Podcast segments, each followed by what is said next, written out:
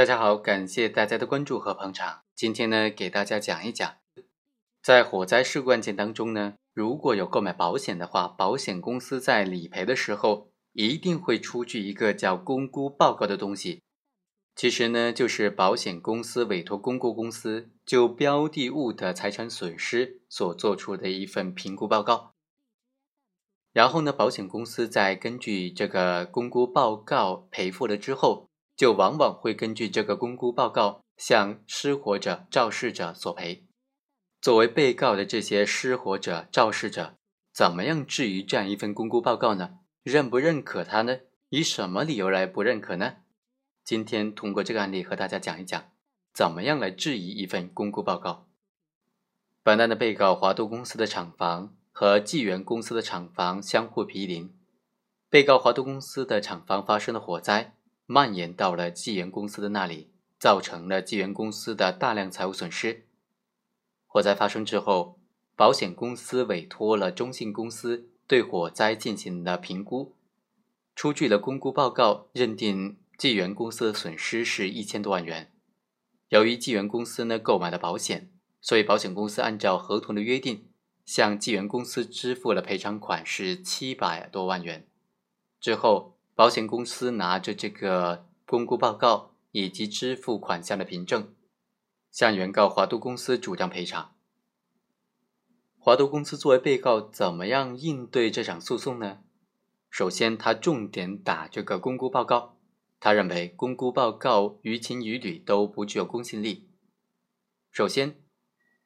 保险公估报告呢，它的选定方式不是按照民事诉讼法的常规的规则，由双方选定和抽签选定，而是由单方委托的。第二，保险公估报告的评估过程以及出具报告的过程，从来没有通知到华都公司，也没有征求过华都公司的意见，仅仅凭单方的观点进行评估，他们委托也没有通知过华都公司。第三。保险公司评估的这个评估方是服务于保险公司的，不具有司法鉴定的资格。要进行司法诉讼的话，必须要有有司法鉴定资格人才能够进行鉴定。第四，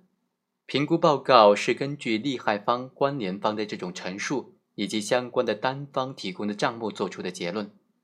而且对火灾之后残存的价值是视而不见的，因此这个报告不具有真实性。第五，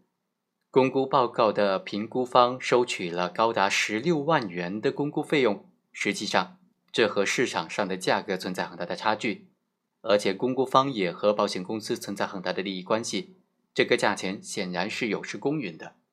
第六，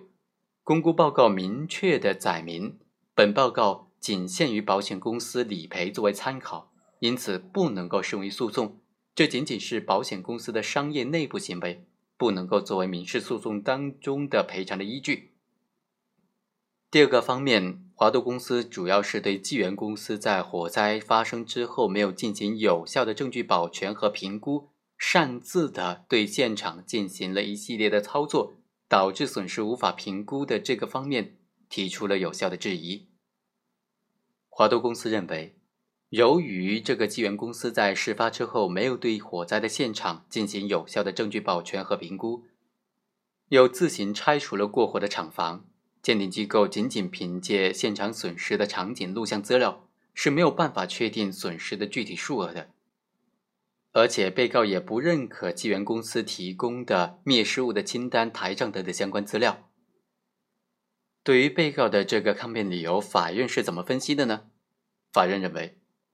根据查明的事实啊，本案火灾损失的评估，在没有通知华都公司到场共同清点受损实物、固定证据、公估机构由财保机构单方选定，